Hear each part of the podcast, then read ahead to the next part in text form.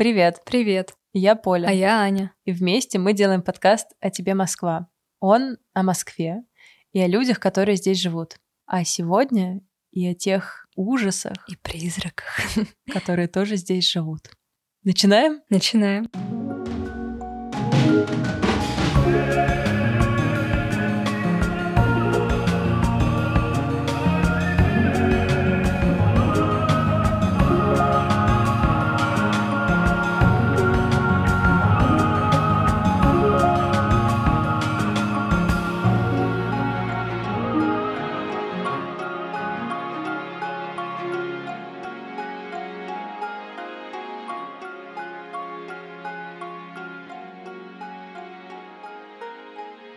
Сегодня у нас очень классная тема. Мы подготовили выпуск к Хэллоуину и решили сделать подборку городских легенд, московских городских легенд. И у нас в гостях главный человек, отвечающий за все жути этого мира, Гриша Пророков. Привет, спасибо, что позвали. Ну да, если что, я делал несколько подкастов, один из них называется «Жуть», и там я рассказываю разные фольклорные истории, городские легенды со всей России и чуть-чуть из ближайших стран.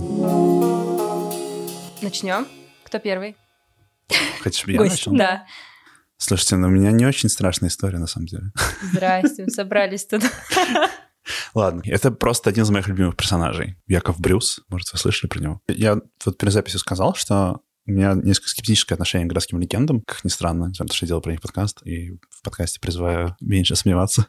Но мне кажется, что в городских легендах самое интересное, короче, в лакунах. Ну, типа, между вещами. То, что обычно или недорассказано, или просто люди не додумывают. Может, не сама история, но что-то в ней. Э, Яков Брюс, он на очень много всего делал. По-моему, в первую очередь был политический деятель при Петре в 17 веке. Вообще он был шотландец, но родился в Москве, в Лефортово. Вот, и он, э, ну, и там Петр тусовался довольно много, поэтому они с Петром, на с детства как-то закрешились, и у Петра был потешный полк такой еще в детстве, и, Брюс там был со своим братом, и потом, э, когда Петру пришлось бежать от Софьи Александровны, потому что его хотели убить, в итоге Брюс ему очень сильно помог, и он сделал как бы своей, basically, правой рукой. Ну и поскольку Брюс был иностранец и очень образованный человек, много занимался наукой в 17 веке, ну, его считали колдуном, как бы, obviously. Ведьма.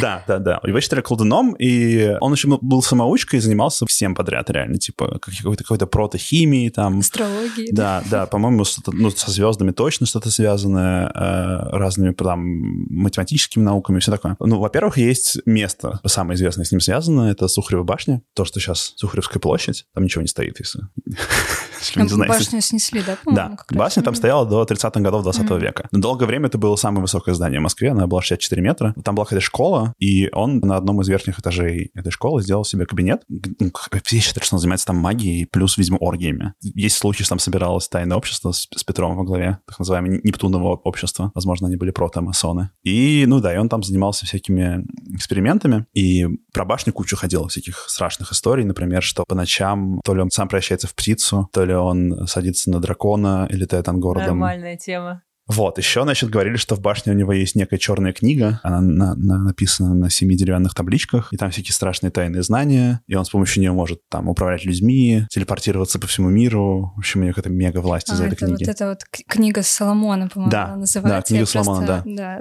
Вот это сейчас начинаются интересные для меня вещи. Он явно был не против того, что его считают колдуном. Вот у него еще была усадьба, да, приглашал людей, всяким показывал всякие трюки химические. А да, еще, не знаю, была очень известная легенда про то, что у него была какая-то женщина типа гомункул.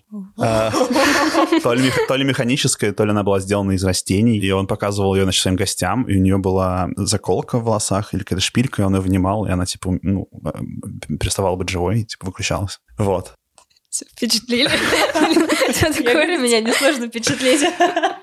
Но- Впечатлительно. Дальше начинаются интересные штуки. Во-первых, моя любимая история про то, как э, он умер, потому что считалось, что, ну, разумеется, сколько он колдун, у него есть живая мертвая вода, и он умеет воскрешать людей. Ну, живая мертвая вода — это вообще из всяких славянских еще легенд, и там какой-то сложный комбо, нужно сначала одной полить, потом другой, чтобы человека оживить. И вот он дал, значит, своему слуге инструкцию, чуть ли не разрубить его тело, а потом полить, чтобы оно срослось обратно, и он ожил, или что-то такое. И слуга начал это делать, но как-то в процессе у него что-то не получилось, короче. И все. Ну, типа, то ли он полуожил, то ли он вообще не ожил, ну, короче. поэтому он умер навсегда. И еще очень много, вот этого, кстати, у меня в подкасте нету, очень много всяких историй про влияние на Москву. Моя любимая тема про астрологическую карту Москвы, то, что Москва по кольцам построена. Это на самом деле Брюс придумал. И что на самом деле она делится на 12 кусков, и что 12 станций кольцевой mm-hmm, э, это 12 да. знаков зодиака. Да-да. Что якобы он вот эту кольцевую линию — это часть его задумки, которую потом воплотили. Скорее всего, это булшит. История. Попахивает. Но, но это красиво, и, ну, и показывает, что считалось, что в советские времена даже было к нему уважение. Собственно, Сухареву башню 30-е годы сносили, но считается, что там НКВДшники долго копались, возможно, в поисках его черной книги, ну, как бы, что респектовали этой штуки. Классический нарратив такой. Он был типа ученый, крестьяне не понимали, что он ученый, и поэтому все, что он делал, считали за магию. Mm-hmm. Я считаю, что это не очень как бы true. Потому что крестьяне не были тупые в те времена, и как бы ученых людей тогда было полно, и они могли отличить, когда человек занимается географией и математикой, а когда он вызывает демонов. Тем более, если он летает да. по ночам драконе. Ну вот. И важная штука, что в то время магия и наука, они не то что были неотличимы, они просто очень плотно были связаны. Ну, ученые занимались алхимией, там, а, оккультными всякими науками. Ну, типа, вот ты занимаешься, там, не знаю, географией, ну, и демонов вызываешь, как я сказал. И, собственно, Брюс тусовался с Ньютоном, это известная штука тоже. У Ньютона очень много книг, которые мы сегодня назвали бы оккультными. Как бы он там описывает всякие такие эзотерические штуки вполне. Так что, скорее всего, он просто реально занимался магией. Огонь. Может быть, даже у него была женщина-гомункул. И, кстати говоря, сейчас можно встретить его призрак вот в районе как раз метро Тургеневской. Так, так, так. Да-да-да. Ну да, считается, что э, книга, возможно, закопана где-то вот, собственно, под площадью, и что где-то под землей там есть какие-то катакомбы, где ее можно найти. Да, и он, так как она была важной для него, он до сих пор вот приходит, чтобы убедиться, что книга на месте. Не, ну это как раз классика, классика всяких демонических пактов. Типа, если ты договорился, то все, чувак. Сори. Все. Надо было смотреть мелкий шрифт. Я расскажу про дом на набережной. Угу. Я там был, кстати. Да? У меня у друга там в школе была квартира, короче, что вообще довольно подозрительно. А, там же селили всяких как раз... Да, но угу. сейчас уже там может поселиться любой. Мне кажется, у него там семья жила долго. Возможно. Я не, дался, не задался этими вопросами тогда. Вообще, это дом с очень большой, кровавой и достаточно мрачной историей, которая намного старше, чем сам дом. В 18 году, после Октябрьской революции, когда все правительство молодой Советской Республики переезжало из Петрограда в Москву, им ну, просто не хватило в Москве места. Mm-hmm. Поэтому было принято решение построить для всех важных персон, для новой элиты, ну как, специальный новый дом. А официально этот дом назывался Домом ЦИК и СНК СССР но свое название «Дом на набережной» он получил с легкой руки писателя Трифонова, чья семья как раз в те самые кровавые 30-е годы там жила. Однако в народе еще до того дом назывался «Этап ГУЛАГа», «Дом приговоренных к расстрелу», «Каземат на Берсеневской», «Ловушка для большевиков», «Дом предварительного заключения», «Улыбка Сталина», «Братская могила», «Кремлевский крематорий» и другие подобные уже, уже на этом моменте нужно как-то напрягаться. Достаточно, этого достаточно. Строительство кончилось в 1931 году, и считается, что горе и страх поселились в этом доме после сноса храма Христа Спасителя, который располагался ровно вот через Москва-реку. Снос был в декабре того же 1931 года. Однако беды начались уже раньше. Для строительства нового дома был выбран участок бывших болот с довольно мрачной историей, но об этом попозже. Рассказывают, что при рытье котлована человеческие кости приходилось вывозить грузовиками. А основанием для фундамента дома служили надгробия, которые вывозились из близлежащих кладбищ, сносимых в те времена церквей. Ну, это, кстати, так делали часто довольно. Да-да-да. В смысле, это реальная практика советская, атеистическая? Да. Надо набрать а. кладбище и сделать из него что-нибудь. Чудесно просто. Поэтому дом буквально стоит на костях. Позже, во время строительства, в одном из корпусов при невыясненных обстоятельствах произошел крупнейший в Москве пожар. И после того, как его потушили, начальника пожарной охраны, руководившего тушением, арестовали, ну и расстреляли. Mm. Он считался первой кровавой жертвой, который взял еще тогда будучи даже недостроенным, дом. Но история этого места, как, впрочем, и его призраков, намного старше.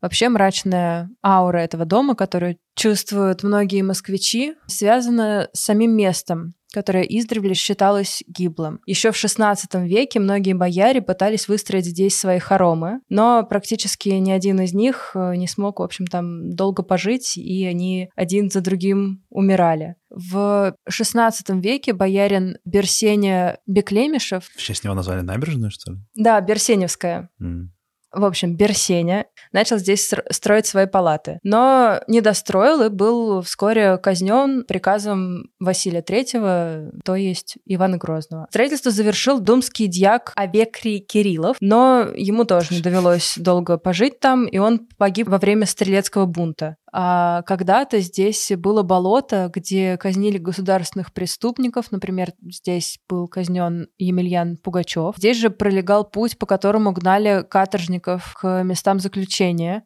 И разбойник Ванька Каин, который считался вообще первым вором в законе, я не знаю, знаете ли вы его, но да. я почитала отдельно про него, просто отдельную ночь я посвятила этому Ваньке Каину. Он какой-то абсолютно лютый, отбитый чувак. Кому интересно, почитайте. В общем, он как раз хулиганил и совершал все свои преступления именно вот на Берсеневской набережной. Но истинный ужас наводит тот факт, что дом построен на месте пыточных палат Малюты Скуратова, любимого опричника все того же Ивана Грозного. Это подтверждают археологические раскопки в 1906 году. Здесь были найдены орудия пыток и человеческие останки. Позже в подвале под Никольской церковью была обнаружена еще одна страшная находка уже ближе к 30-м годам, замурованная в... О, любимая тема. Замурованный в нишу скелет юной девушки с косой, заплетенной лентой. Малютус Куратов вообще был известен своей невероятной жестокостью. О нем часто говорили «не так страшен царь, как э, его Малюта». Так имя Малюта Скуратова стало синонимом беспощадности и жестокости. Ну и именно это место почему-то было выбрано для строительства дома. Ну, Собственно, нет, сейчас он хотя бы стал чуть-чуть посветлее, он теперь розового цвета, как, кстати, изначально задумывал mm. архитектор. А в те времена он был очень мрачным, серым и вообще каким-то хтоническим. Mm-hmm. Вот, тем не менее, строительство закончилось. Строение занимало площадь там три с лишним гектара, состоит из восьми корпусов, там от 9 до 11 этажей, 505 квартир, 25 подъездов. А, самый известный первый и двенадцатый, куда селили все всех самых просто, вообще самых. И окна выходили на Кремль. И известно даже, что изменения в должности приводили к миграции внутри дома. Дом там был... Же, там же нет какого-то подъезда, нет? М? Там же одного там их 12. Нет. Э, нет, там их 25.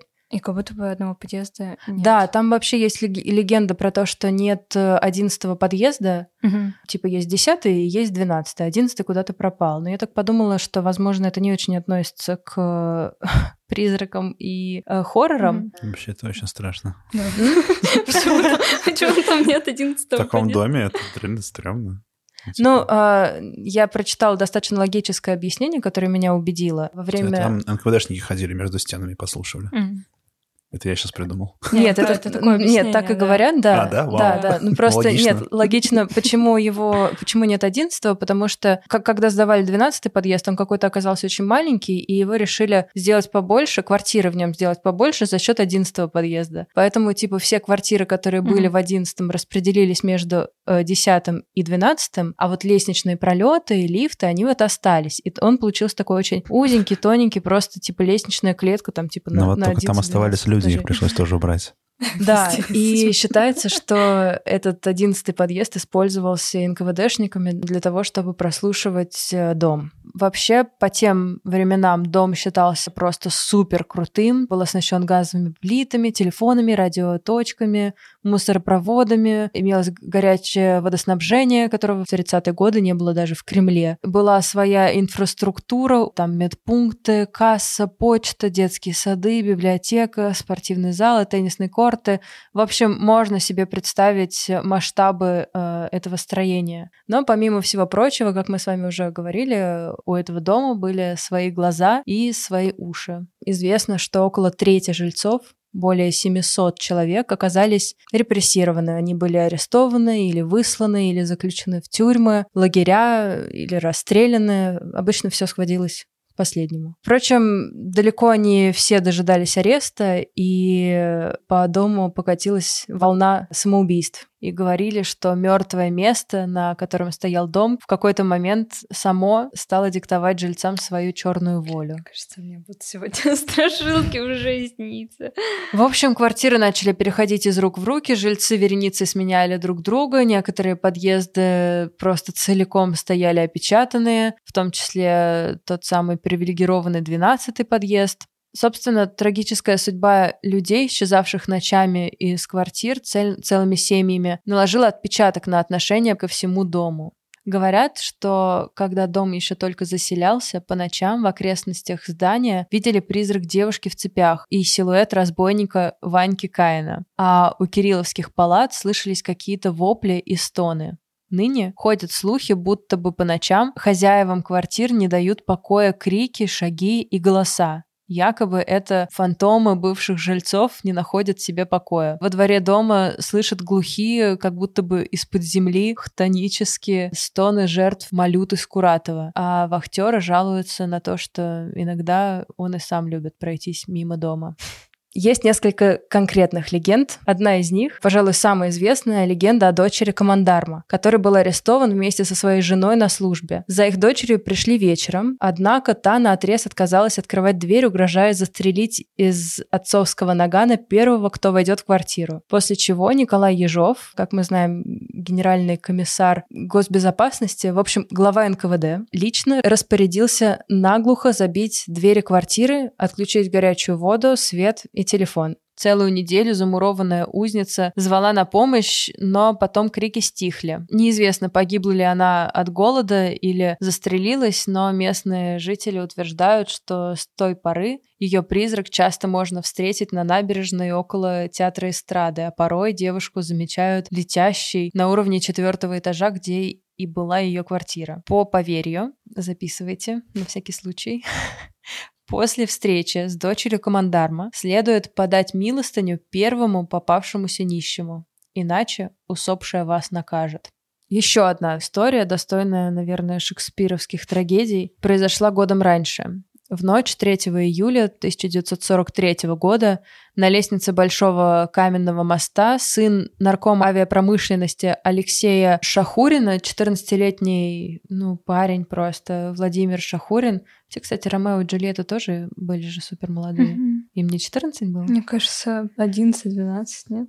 Воу. Ну, сейчас, да. Ну, ладно. Даже интересно. В общем, Володя сначала застрелил свою возлюбленную, дочь дипломата Дмитрия Уманского Нину, а затем из того же пистолета застрелился сам. Уманский вместе с семьей должен был переехать жить в Мексику, но влюбленные дети не хотели расставаться и не нашли никакого другого способа навсегда остаться вместе. Такая печальная история, после которой говорят, что на мосту до сих пор можно увидеть призрак ссорящейся влюбленной пары.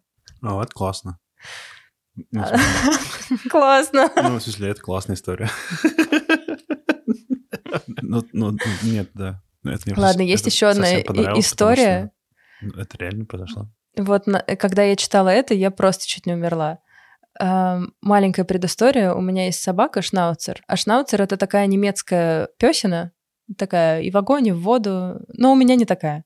У меня очень невротичная, с тонкой душевной организацией девушка, которая иногда по ночам снятся кошмары. А, да, и я сижу на даче, вот это все читаю, собака спит рядом. Другая трагичная история. История про собаку Карла Редека. Известно, что после его ареста его собака огромная, черная, я не знаю, породу не нашла, но она еще очень долго бегала по двору, пока ее, ну, не застрелил кто-то из живущих здесь чекистов. Э, с тех пор говорят, что во дворах в сумраке мелькает иногда тень черной собаки. Встреча с ней предвещает смерть. В этот момент начинает выть моя собака. Ей в этот момент снится кошмар, и она просто делает и все, и моя душа куда-то туда же уходит. Призрак черной собаки любит путешествовать по соседним улицам, а одно время ее часто видели, когда заново отстраивали храм Христа Спасителя. Говорят, она стояла там просто сутками и лаяла. Также говорят, что при встрече с ней необходимо вернуться к начальной точке своего пути и пройти вообще в другую сторону и другой дорогой. А, есть последняя история про Леву Федотова. Он писал дневники, в которых он описал полностью ход войны, вот, и все дальнейшие события, короче, парень предсказал. Ну, так говорят. Так ты меня смотришь, как будто бы... В общем, по сей день исследователи строят догадки, как э, простой московский старшеклассник э, сумел в своем дневнике не только точно предсказать дату начала Великой Отечественной войны, но и практически описать весь ее ход. Когда война началась, он, э, по-моему, в, в бомбардировке погиб или что-то такое. Спустя какое-то время его мать просто передала дневники Левы его другу детства, который их и опубликовал. Впоследствии читавшие дневник историки были шокированы. Рядовой советский школьник не только изложил в своих записях детали сверхсекретного плана Гитлера Барбаросса, но и отразил все подробности его провала. Он также предсказал весь ход войны, предвидел, какие страны войдут в антигитлеровскую коалицию и предрек штурм Берлина. Считается, что позже под мостом нашли его новый дневник, который назывался Лева Федотов «История будущего», где он типа описывает это уже событие 21 века, где он как бы предсказал, что придет чернокожий президент Америки Барак Обама. Также он предсказал, что в горах Швейцарии появится лаборатория, в которой будут проводиться эксперименты, способные перевернуть мир. Как это правильно называется? Андро... Андро... Андроидный коллайдер? Андроидный Андроид? Андроид. Андроидный. Как он правильно произносится? Можно сказать просто бак. Андронный, андронный. А, к концу того же столетия, этого столетия, как нам обещает э, Лева, планета будет управлять единое правительство, а границы между государствами станут условными. Готовьтесь. Ну, в общем, про вот эту историю будущего ничего не известно, а вон те дневники э, вполне реальные. А можно скептический комментарий? Да. Ну, просто вот эта последняя история, это же как раз пример того, что реальные факты гораздо интереснее, чем то, что потом придумывают. Ну, в смысле, я просто очень быстро прогуглил, что реальный дневник, видимо, есть. Угу. А, ну, вон тот реально есть, да. а вот про новый ну, что-то там про новый, понятно, что какие-то.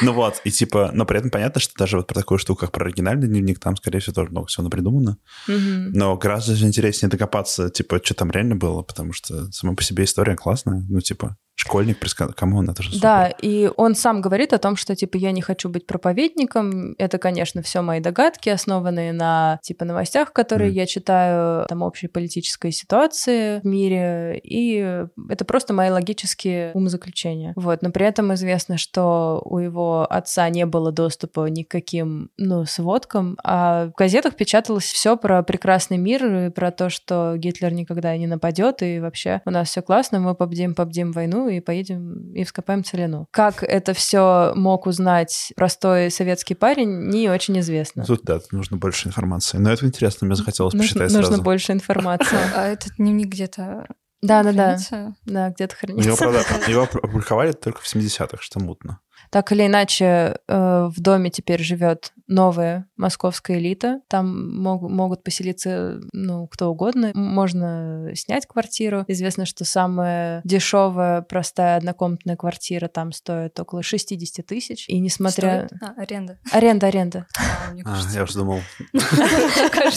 Наконец-то жилье в Москве. Ну, с призраками, ну, что поделаешь. Ну, туда я просто у меня есть несколько знакомых, которые стремилась там даже арендовать. А вы бы готовы были там пожить? Да. Да? Мне кажется, капитализм и невозможность снять жилье это страшнее, чем призраки. Вы же знаете истории, связанные с Коломенским парком, что это непростое место на самом деле. Там какой-то камень языческий, я знаю. Камень, да, есть языческий, но еще это настоящий временной вакуум. Опа. Люди, вот именно, да. О. Да-да, это вообще интересная история, и якобы есть факты, что действительно все так было. Просто есть такое известное довольно-таки среди исследователей аномальных явлений место, называется «Голос овраг». Угу.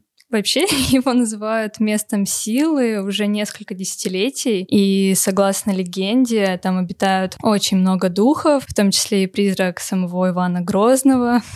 ну, потому что... прямо ну, да, ну, по всем историям да, такая довольно логичная история, но там именно Коломенском Иван Грозный ищет свою тайную библиотеку, которую никто не может найти. Есть якобы 60 мест в России, в которых эта библиотека может находиться, и вот Коломенская — это одно из этих мест. Просто для Ивана Грозного его библиотека, наверное, не менее ценная, чем, например, книга Соломона Якова Брюса, и поэтому он там ходит. Но это не самая интересная история. Сам овраг, он э, расположен над э, геологическим разломом, и ученые обнаружили в этом месте следы вулканической деятельности. Поэтому это место можно действительно назвать воротами в подземное царство. И по одной из легенд он называется Голосовым. Раньше он назывался Волосовым в честь э, языческого бога Велеса, и это как раз властитель подземного мира, поэтому тут немножечко все сходится. А теперь к историям. Так, так. Его называют хронологическим вакуумом и верят, что на его территории вообще образуется такая своеобразная машина времени. Так что какой-то нерасторопный, возможно, посетитель парка Коломенского может э, очутиться в прошлом, в будущем, и люди до сих пор в это верят. Первая такая история случилась еще в 17 веке, и доказательства прям есть в новгородской летописи. 1621 год. У ворот государева дворца внезапно появляется небольшой конный татарский отряд. 1621 год, на минуточку.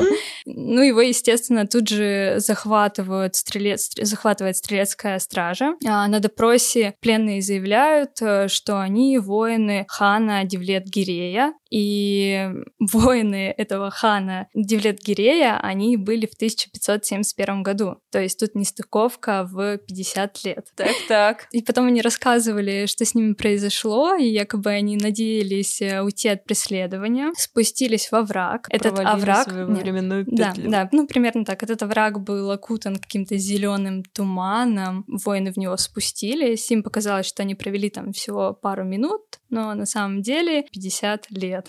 Такая вот история. И потом просто смотрели на их доспехи, и действительно эти доспехи соответствовали вот середине 16 века. Это как с тем самолетом, который я, конечно, не помню, а, откуда он летел и когда это все было. Малазийский? Нет.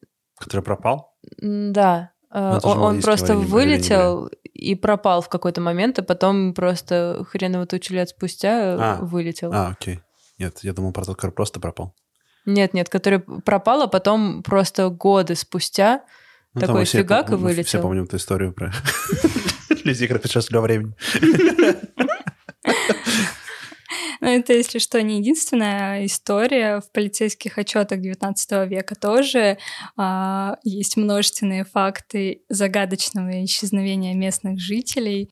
Просто вокруг парка раньше деревни были размещены, вот, и их до сих пор, ну, точнее, тогда их никто не нашел, вот, и есть случай 1832 года, который попал на страницы тогдашних э, московских ведомостей, но никто не нашел потом эту информацию в архивах, к сожалению, вот, так двое крестьян тоже решили срезать путь, пройти через этот голосов овраг, наткнулись на зеленоватый туман, который окутал его, увидели белый коридор, решили зайти туда, ну как пройти мимо такого, вот, и им на пути встретились человекообразные, волосатые какие-то существа, которые оказались довольно добродушными, они предложили им показать путь, наоборот, короткий к деревне. Они еще говорили? Ну, они как-то, видимо, знаками, не знаю, показали, Добрые типа, пойдем, да, пойдем с нами. Эти крестьяне согласились, и в итоге оказались дома только спустя 20 лет. Вот. И в советское время тоже был такой же случай. Тогда милиционер встретил э, этих существ, достал свое там табельное оружие, не знаю, как только его достал, это существо я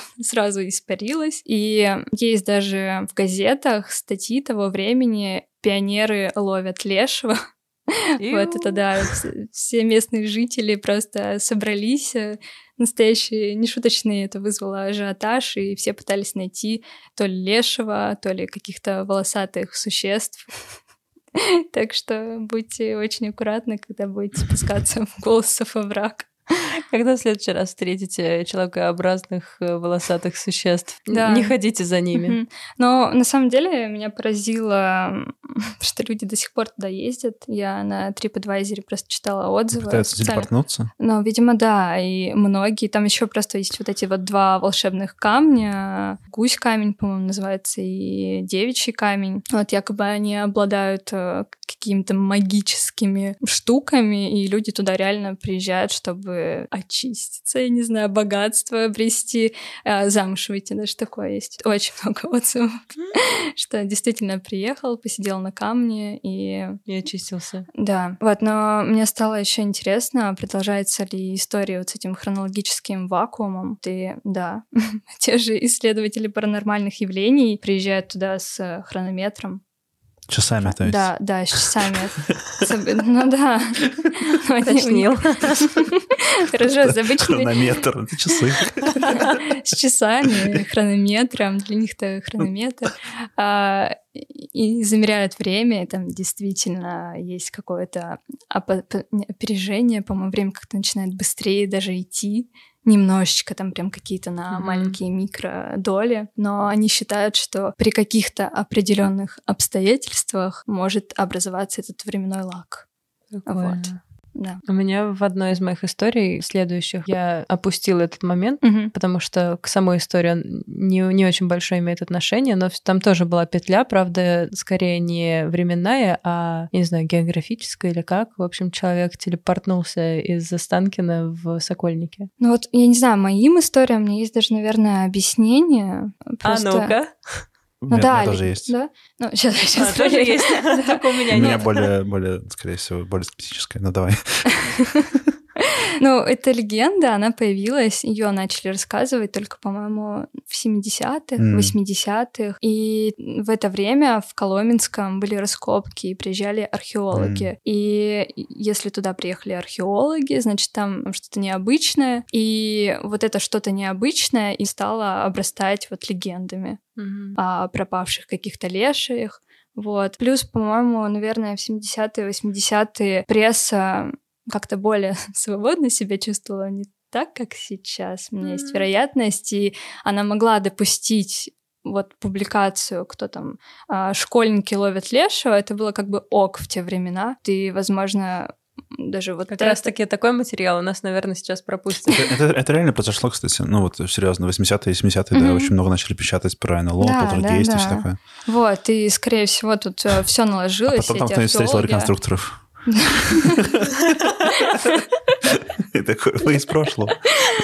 Да, ну, короче, вот археологи, А. пресса, вот это все, оно оставило свой след. Я хочу плагнуть свой подкаст и похвалить себя. Так, Давай. Просто вот из того, что ты перечисляла, у меня сразу красный флаг э, на упоминание летописи и на... Ты говорил еще про какие-то московские ведомости, Да. потому что такие штуки очень любят в интернете придумывать. Обязательно. Типа в такой-то летописи уже писали это. И я, когда делал свой подкаст, я все это проверяю. Мгм. 90% случаев это не написано там. Ну, То есть Мгм. это прям... э, Это для меня всегда очень такой признак, Ну да, мне, мне тоже, мне тоже было При интересно, том, я проверяла. В летописи иногда пишут, типа, ты всякие странные проверяешь? штуки. Там, Ты где их находишь? Ну, слушай, в архивах, в библиотеках. Я, я же иногда в библиотеке газеты читаю. мгм. Э, ну, так редко. ну да. Ну вот. При этом вот по, по такие вот штуки есть э, православные легенды, реальные, старые, средневековые. В смысле, про путешествие во времени такого Мгм. рода. Есть какая-то про монаха, который на 300 лет, типа, вышел погулять э, из своего монастыря, вернулся через 300 лет. Он возвращается, видит, что там другой уже настоятель, другие монахи. Его все очень удивлены видеть. Он называет свое имя, кто при нем был настоятелем. Они, типа, смотрят в записи, ну, потому что в монастыре все Мгм. велось. И упоминают, понимают, что этот настоятель был 300 лет назад. И монах, который путешествовал во времени, короче, стареет, умирает на месте. О, Это, это какая-то реально православная легенда. Типа, и таких довольно много было старых. Вот. интересно. Мгм. Но еще грустная штука, конечно, что... Блин, я какой-то скептик сегодня. Извините. Потом можете это вырезать. Но, короче, что мы не знаем ничего про языческие локации. Мгм. И 90% современных неоязычных языческих святынь, всяких камней всего этого, это тоже современные придумки. Что капищ реальных осталось очень мало. И про славянское язычество мы знаем просто микроскопическое количество информации, Мгм. что тоже супер сет, на самом деле, потому что это тоже такая дико интересная штука. Моя следующая история началась с капища. Могу начать. Давай. А, кстати, я еще не рассказала а, просто. Ну, это забавный просто факт, что вот этот овраг, там есть ручей, и этот ручей, он вообще никогда не замерзает, у него круглогодично одна и та же температура, и никто не нашел еще ответ на этот вопрос, почему так происходит. Уже не знаю, мистика, не мистика, нет. Я просто, просто вспомнила природа. какое-то место в Ар Армении, какую-то гору, где гравитация не работает. проверять. Там, короче, гравитация в обратную сторону работает. Хорошо. Я не буду, я не буду уничтожать Грави- вашу историю. Очень, грави- очень классная история, извините. Гравитация в обратно работает? Да, да, То есть люди улетают в космос? Нет, ты типа... Ты, короче, ставишь что-то, там, ну, гора — это склон. Вот, ты что-то типа ставишь на этот склон, а оно не вниз катится, а наверх. Ну, типа камешек. Ну да, в космос. Ну не в космос, просто наверх катится. Блин, классно. А где это? В Армении. Армения? Ну, ну-ка. Ну, теперь я тоже хочу посмотреть.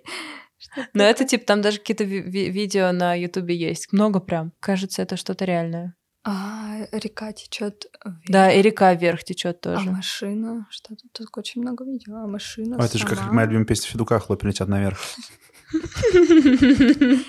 А машина, между прочим, сама забирается в гору. Вы можете с этим потом ознакомиться. Это интересно. Ты, ты расскажешь? Да, я начала рассказывать про Останкино. Собственно, место так называется, потому что там останки. Ну да, логично. И раньше Останкино называлось Осташково, по-моему, Останково. Это достаточно древнее место, и изначально тоже считалось гиблым. Там было сначала языческое капище, где совершались жертвоприношения. Позже там начали хранить э, самоубийц и душегубов. При Петре Первом открыли немецкое кладбище для умерших иностранцев, а в середине XVIII века на территории территорию Останкина переехал морг э, из Божедомки, это ближе к центру. Угу. Да, перевезли морг и основали там же новый э, еще один погост, где начали хранить э, нищих, бродяг, преступников, самоубийц и неопознанных жертв преступлений. В общем, всех людей, которых некому было похоронить, у которых не было, ну, в общем, никого. Через пару десятилетий кладбище разрослось, обрело новый статус городского, стало называться Лазаревским, а район он так и остался Останкино, э, стоявший на костях, на останках людских. Вот, есть бесчисленное количество историй про всяких домовых, например, которые живут в коридорах Останкина, и там какой-то сторож Сергей рассказывал о том, как ему нужно каждый вечер оставлять этому домовому водку, ну, иначе домовой ему там все разнесет. Я домовых уважаю. Респект коту. Ну, как бы про домовых норм история обычно. Не, ну вот это какая-то, мне кажется, странная. Я думаю, что у меня дома домовой живет. Я думаю, что, я думаю, что, скорее всего, кто-нибудь живет. Короче. Если вам интересно, к чему я верю, он...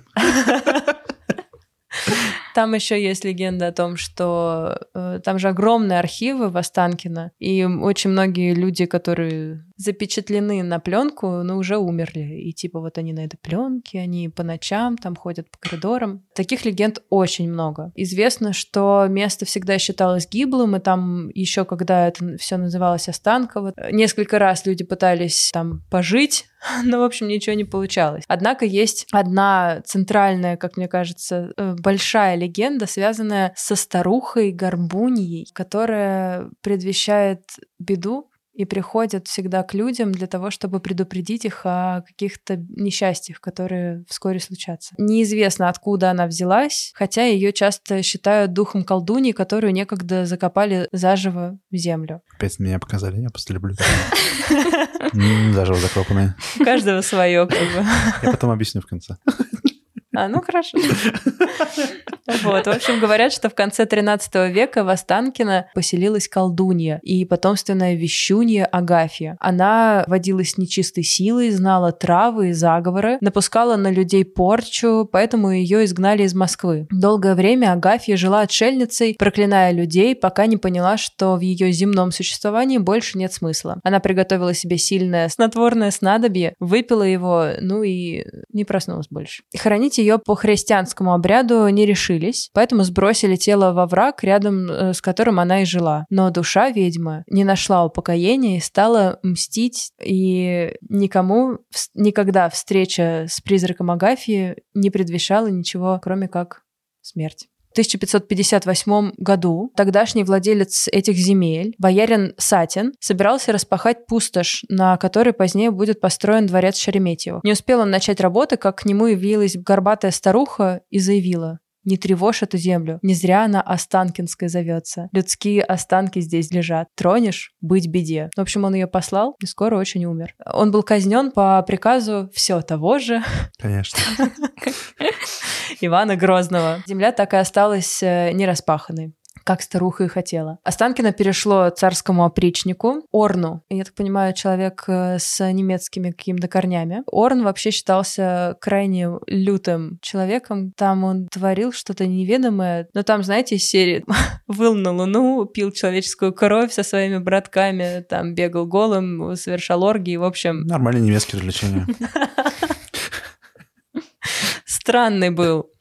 А, и к нему тоже пришла останкинская старуха и сказала, угомонись, пёсья голова, иначе будет проклято имя твое и весь твой род. Но он ее тоже послал и тоже не выжил. После того, как Останкина долго переходила из рук в руки, пока не стала собственностью графов Шереметьевых, один из его владельцев, Николай Петрович Шереметьев, полюбил крепостную актрису своего театра, Проскофью Ковалеву. Я куда-то замурует потом. Не-не, ее нет. Но это же реальная история. Да, это реальная история. Да. Но у него те типа тоже реальные. Еще. Жемчугова, точно. Жемчугова, да. Uh, у него был, я не знаю, фетиш, фетиш, фетиш считается правильно.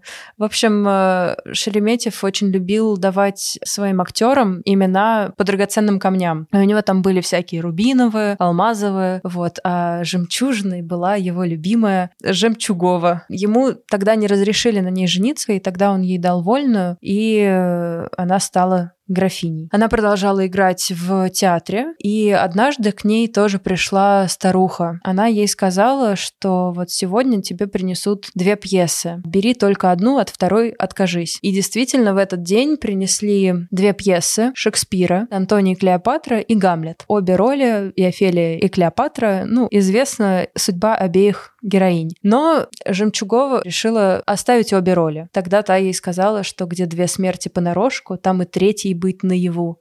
Верь моим словам, не бери сразу две пьесы. Но она взяла, она на тот момент была беременна, она родила вскоре сына и умерла. Вот, а сын остался в живых, к нему вскоре по наследству перешло имение. И когда однажды у него гостил Павел I, к нему тоже явилась старуха она предсказала императору смерть. Он, правда, не поделился деталями предсказания, но было видно, что он э, серьезно к нему отнесся. И действительно, ну, блин, это логично, что он умер. ну, короче, тут не очень понятно, поскольку никто не знает, что она ему сказала. Но еще позже бабка явилась к Александру II, все в том же имении Шереметьевых. Вот. И она ему сказала, будешь ты, государь-батюшка, править 25 лет, а погубит тебя злой безбожник. И все так и случилось. Погиб он тоже, известно, на него было совершено 6 или сколько покушений, и в итоге он подорвался на бомбе, ну, его взорвал террорист. Вот. Тогда Дмитрий Шереметьев, э, который, кстати, тоже слышал это предсказание и видел эту бабку, он очень сильно сам вообще испугался и решил осветить имение. Он пригласил э, батюшек, там провели всякие специальные обряды. В общем, он старался вообще избавиться от этой старухи-ведуньи, и даже на какое-то время этого всего хватило. Однако говорят, что эту бабку до сих пор видят в районе Останкина. Все началось примерно в, в 90-х. Одно из наиболее запоминающих запоминающихся ее появлений относится к октябрю 93 -го года. Она подошла к охранникам, которые тоже ее, кстати, послали. Тут вот я даже нашла какую-то, я не знаю, интервью или что, в общем, прямая речь дальше.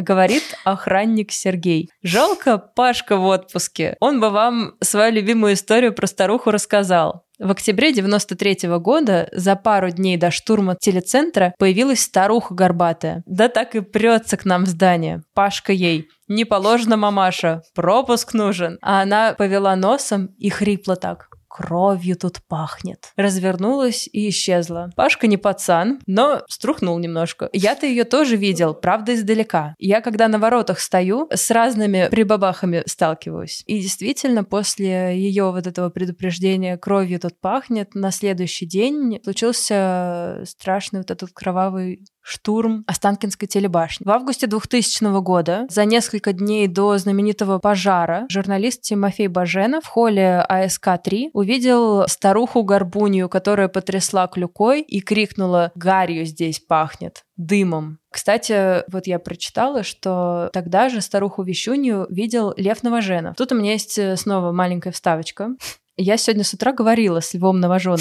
Спросила у него про старуху? Да. Серьезно? Да. Что он сказал? Не было такого. Я, я-то понадеялся. Да я сама так понадеялась. Но он сказал, что он очень много от кого тоже об этом слышал. Просто то, что он ее видел, это как бы Неправда. У меня Всё. такой облом сегодня случился. Я, так хот... я прямо, я собиралась вот, вот прямо сейчас позвонить Леву Новоженову и такая, алло, Лев Юрьевич, расскажите, пожалуйста, вот ребятам, как вы встретили mm. старуху. Он такой, не было такого. Но он мне рассказал очень много других историй, тоже достаточно стрёмных про Останкино и про коридоры всякие, подвалы. И там ну, даже там была... страшно. Да, там даже. очень много на, там, на самом деле мистических историй. И мне кажется, можно, возможно, даже делать отдельный подкаст про легенды э, и жути Легенда Останкина. Останкина со Львом Новожановым. Да, что-то такое. Там же была тема, что когда строили эту башню, там какой-то бульдозер замуровали. Точнее, он оказался замурованный, типа, замурованный где-то. Это бульдозер. Замурованный. Вот. В общем, да, 27 августа после этого башня заполыхала. Эм, и бабка оказалась права. Как всегда. Как всегда. Вот. Она, она случайно не предсказывала, что Обама будет президентом? А прикинь, это она и написала, и подложила, написала Лева Филатов или Блин, ну вот как бы опять как бы классная история, потому что явно же люди что-то видели. Mm-hmm. Вот прям сто просто, даже если Лев подтвердил, что... Ну, в смысле, что другие люди что-то видели. Ну, вот можно попробовать Тимофею Баженову написать. Он может подтвердить. У тебя еще была какая-то история? Да, да, про, как раз про, про замурованных. Ну, так, то есть, так. сама эта история мне как бы не очень нравится. Вы уже поняли, да, Кумя Вейп? Да-да-да. Блин, извините. Игорь, каждому свое. А, ну, короче, есть дом на Большой Якиманке, вы, наверное, видели его. Там сейчас э, резиденция французского посла. Но он такой, он супер заметный, потому что он построен в 19 веке, но он стилизован типа под средневековый терем, такой купеческий, поэтому он такой очень как будто из сказки. от него глаз оторвать, очень красиво. Ну и поскольку он был супербогатый купец и супербогатый дом, так как бы всегда бывает, что вокруг таких домов всегда какие-нибудь истории. Но про оргии всегда говорят. Правда, вот серьезно. Я, знаете, сколько занимаюсь жутью? Если богатый дом, первое, что про него говорят mm-hmm. люди, что там происходит оргии. А, ну вот, и, короче, у него прям много было денег. И вот, и он решил построить, значит, себе дом в Москве и поручил а, главному ярославскому архитектору по фамилии Поздеев. И там как бы сложная ситуация, потому что в реальности, извините, я буду сам свои дебанкинг своих собственных историй. А, в реальности этот Поздеев на самом деле умер от туберкулеза, не закончив строительство. Ну, вообще говоря, что он покончил с собой. Это типа Игумнов его довел как-то, потому что они как бы специально строили странный вычурный дом, отличающийся от того, что в те времена и рассчитывали, что сейчас вся Москва просто будет такая, вау, как прикольно выглядит. Но в итоге все как-то с большим скепсисом отнеслись, и вот, значит, архитектор очень расстроился и умер. Его брат заканчивал строительство и, разумеется, рассказывает, что там встречает его призрака, этого архитектора, который грустно спрашивает, что типа классный дом я построил, правда? Главная история, которая ходит вокруг дома Евгубного, собственно, почему мне так нравится замурованный, я сейчас расскажу. Опять же, как я говорил, что про богачей всегда какие-то истории, что там какой-то разврат, что он построил этот дом для своей любовницы, а, на самом деле, mm-hmm. какой-то содержанки. А, ну, потому что у него было несколько домов, понятное дело, потому что он был богатый человек. И, опять же, люди, по-моему, даже сотрудники посольства рассказывают, что они видят какой-то призрак женщины, Честно говоря, в белом платье, но мне кажется, что это просто описание призраков. Ну да, да. Призраки выглядят так, как будто они в платье. А, вот. И, ну, и говорят, что это его любовница, она ему изменила в какой-то момент, и он ее, собственно, убил по ревности и замуровал ее труп в стене. А смысл замуровывать труп? чтобы никто не узнал, где она. Логично. Ну, для этого и закапывают, и там, не знаю, вот у меня в болотах всех топили. Я отложил телефон. с этой историей. Понимаешь? Вот и это как раз моя любимая деталь. Потому что Самое классное это в легендах, это как бы пытаться найти, с чего, собственно, все началось, почему так рассказывают. Историй про замурованных людей очень много. Ну да. Давайте начнем издалека. Вы знаете традицию пускать кошку первый в дом, угу. когда выезжаешь в квартиру? Да, это да. до сих пор есть. Да. Это очень интересная штука, потому что это отголосок очень-очень-очень старого. Вообще одно из самых древних верований, которое у нас осталось. Это прям языческая штука. Которая называется строительная жертва. Смысл в том, и это прям точно так было. Когда строили новые дома, считалось, что кто первый в него войдет, тот умрет. Потому что такая энергия нового дома. И они пускали туда котиков? Не, эм, это потом стали делать. Людей. Сначала, сначала, сначала убивали людей. Ванька, ну ты пойдешь, короче. Это, это реальная штука. В смысле, это прям, mm. типа, это да. довольно долго продолжалось. Э, что нужно было, ну, кровью просто окропить дом. И поэтому есть довольно много людей, закопанных в домах. Потом, да... Потом... Подожди, а, а, извините. Да. Значит, они его туда запускали и, и убивали его там? Кота? Нет, Нет ну человека. Нет, чел... ну да. А, сами убивали? Да. Ага, все. Это типа жертву, не то чтобы да. там зайдет да. и умрет. Замуровывали. Ага. И замуровывали обычно в фундаменте, да. Ну, как бы, насколько а часто... не воняло потом, нет? Извините, просто столько вопросов сразу. Слушай, ну это очень-очень древняя штука, насколько это сохранилось, непонятно, но, да, в Кубани стали животных все-таки пускать уже, и даже не убивать, а просто пускать, чтобы они как бы на себя беду приняли. И вот фишка с кошкой осталась до сих пор. Потом стали вещи просто в качестве жертвы закапывать, знаешь, там золото, просто какие-то драгоценные предметы, фундамент класть и все такое. И это прям супер распространенная тема, и непонятно, собственно, как бы, насколько это остановилось, потому что до сих пор, в общем-то, иногда иногда при раскопках домов находят скелеты. Вот э, недавно, пару лет назад, собственно, рядом, кстати, с домом Игумнова на Большой Полянке, там нашли э, прям в кладке, типа, скелет. То есть там не было никакого кладбища при этом, нет? Нет, не, не прям в кладке, то есть он прям а, положен угу. в кладку Ого. кирпичную. Вот. это типа какая-то ну, это реальная штука. Поэтому, и, собственно, поэтому столько историй про призраков замурованных, потому что у этого какое-то основание, походу, есть. Да, у меня есть выпуск про это, конечно же. Я, mm-hmm. я, у меня есть выпуск про это, что я очень люблю строительную жертву. Ну, типа, мне кажется, это прям крутая, крутая штука. А когда он был? Ну, один из первых, мне кажется. Я тебе кину потом. Спасибо. У нас есть традиция. Мы просим наших э, гостей давать нам какую-то песню, которая ассоциируется у них э, с Москвой. Мы попросим и у тебя. Любая. Первая ассоциация, которая к тебе придет Блин, я сейчас, реально Федука посоветую, чуваки. Давай. Сейчас я вспомню, как называется. А, Хлопья а... летят наверх? Нет, нет, нет. Это, не, это... У нас у него очень много песен. Блин, это... я реально люблю Федука. У него очень много песен про Москву, на самом деле. Да, заново, короче, это новая его песня. Заново? Да. Федук заново, вообще супер. Класс. Нормально. Плюс одна песня в плейлисте. Ну что, спасибо тебе большое за этот стрёмный вечерок. Спасибо. Спасибо. Слушайте нас на всех подкаст-платформах, подписывайтесь на наш Инстаграм. Если не хотите пропустить мистическую карту города. Да, оставляйте свои комментарии. Особенно если вы нас слушаете в Apple подкастах, э, там еще можно mm-hmm. нам поставить оценку, там 5 звездочек, например. Это правда нам, во-первых, невероятно приятно. И помогает слушателям найти наш подкаст. Да. А нашему подкасту новых слушателей. Да. Пока. Пока.